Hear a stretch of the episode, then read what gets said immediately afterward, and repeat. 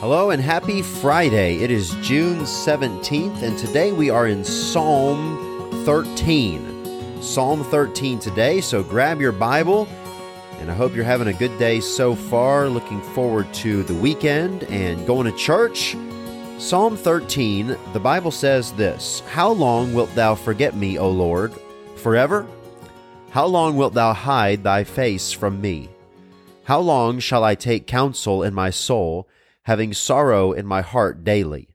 How long shall mine enemy be exalted over me? Consider and hear me, O Lord my God. Lighten mine eyes, lest I sleep the sleep of death.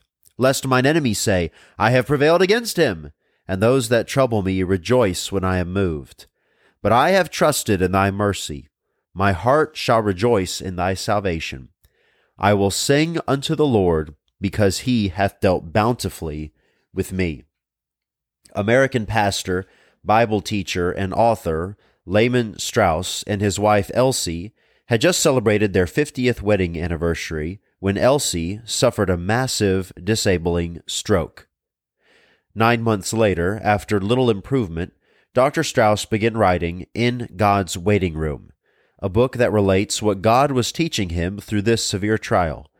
Dr. Strauss shares I have been teaching the Bible and preaching sermons and writing books for 45 years, but trial and tribulation are now my constant companions. Truths that I once knew intellectually and academically, I am now learning experientially. There's a great difference. I have been in God's waiting room since my wife had her stroke. Elsie remains paralyzed, and she needs my love and care 24 hours every day. This business of waiting is one tough assignment. At times, I have found it hard to wait. I get in a hurry, and God seems so slow. And here, listener, David in Psalm 13 is in God's waiting room. See if you can identify with the spirit of his prayer here. Listen to the, the first couple of verses. How long wilt thou forget me, O Lord? Forever? How long wilt thou hide thy face from me? How long shall I take counsel in my soul having sorrow in my heart daily. How long shall mine enemy be exalted over me? Can you identify with that? Now, did God forget David? No, of course not. He says, Well, how long wilt thou forget me? No, but it felt like it. When there is a delay in the answer to your prayer, it sometimes feels like God has forgotten about you. Or when a trial is prolonged, it's like you're crying out to God and God is playing hide and seek, or like the psalmist says here, hiding his face from you. And the question is, how long? How long is this going to go on? He asks it four times in the first two verses. Eh, look at it with me. How long wilt thou forget me, O Lord, forever? How long wilt thou hide thy face from me? How long shall I take counsel of my soul, having sorrow in my heart daily? How long shall mine enemy be exalted over me? How long, how long, how long? So he's saying, I'm defeated inwardly with sorrow daily. I'm defeated outwardly to where everybody can see it with mine enemy exalted over me. And you know, let me say, I like prayers like this, especially in the Psalms, because it shows us that it is okay, that it is right to worshipfully pour out your heart to the Lord. Now, this is not really the kind of prayer that you might hear when you ask somebody to pray for the offering or to lead in a prayer meeting, because it seems like he's accusing God. You might read these verses and think, what impertinence on the part of David to accuse God, because what David is saying here is that it's taking God too long. For you to ask how long four times, you're implying that God's doing something wrong. But David was doing the right thing. He didn't have a bad attitude or a bad spirit. He was doing the right thing because he was going to the one with the answers. Now, when you're in God's waiting room, you don't want to hit up social media. You don't want to start texting your gossiping friends or that person who made fun of you for deciding to live for God.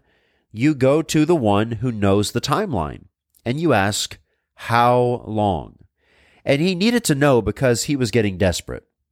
He begged God from the depths of despair to do something. Look at verse 3 Consider and hear me, O Lord my God. Lighten mine eyes, lest I sleep the sleep of death. Remember, David felt like God was ignoring him. Isn't that annoying when somebody ignores you? It doesn't really happen to adults as much, but when you're kids and somebody, another friend pretends like they can't hear you, man, that just burns you up. Hey, hey, hey, and you get louder and louder and and more insistent that you get an answer. And that's what David was saying. Consider and hear me, O Lord my God. Lighten mine eyes. What that means there is, Lord, I need strength. I need strength. You can tell a lot about someone by looking into their eyes, not just physically, but spiritually and emotionally. And that's what he's talking about. David's eyes were sapped of strength, of energy, and hope. He said, Lighten mine eyes. Why? Lest I sleep the sleep of death. He said, If I don't get some hope soon and some answers soon, if I don't see you working, if I don't see your hand moving, then I might just sleep the sleep of death. You can despair so bad that it kills you. Verse 4 says, Lest mine enemies say, I have prevailed against him, and those that trouble me rejoice when I am, am moved. So he's saying, Consider and hear me, uh, because I don't want the enemy to win. Now, why didn't David want his enemies to gloat? Because David represented the Lord. It wasn't some ego thing on the part of David, but David was doing right and he was being attacked for it. And it seemed wrong to David that the enemies of the Lord would prevail. But here's the lesson, okay? Here is something that you and I will be discovering and rediscovering until we see Jesus face to face one day, and that is this His plan is seldom what we plan ourselves. What God has in mind is maybe almost never what we had in mind for ourselves.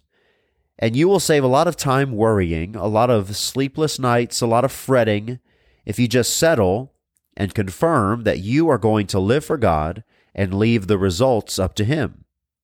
God Whatever you do for me or put me through is sure better than what I deserve, which is eternal hellfire for my sin.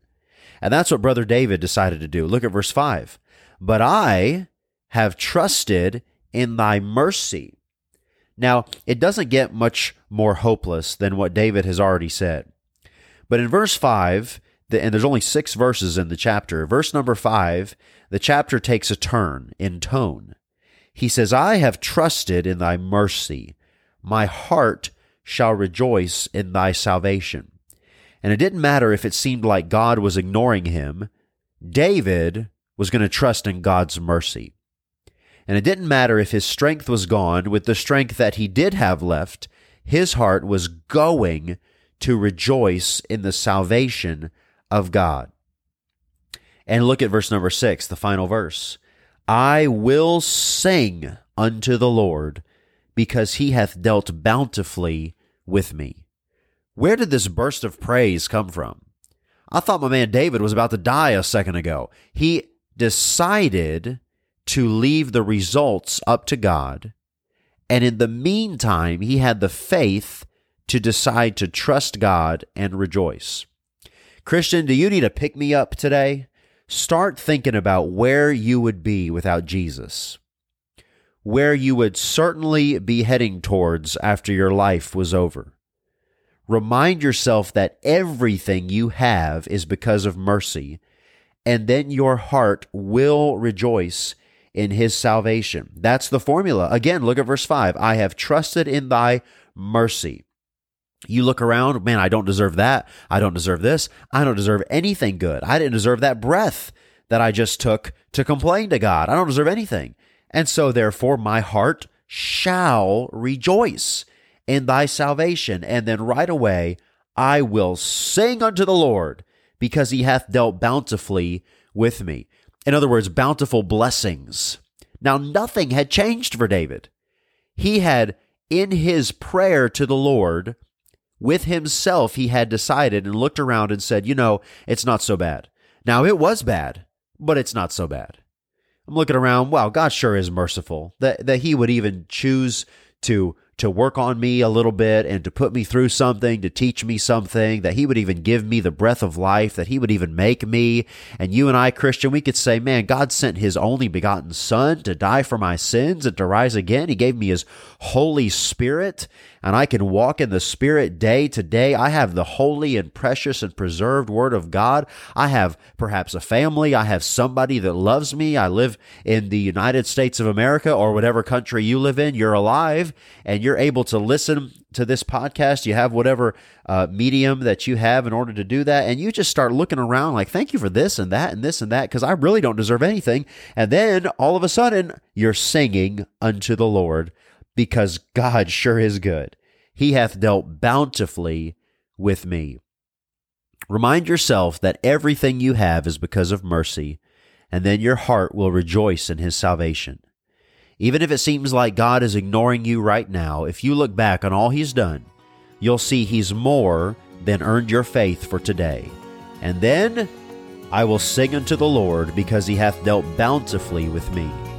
We are troubled on every side, yet not distressed. We are perplexed, but not in despair. Persecuted, but not forsaken. Cast down, but not destroyed. Remember, doubt brings sorrow, faith brings praise.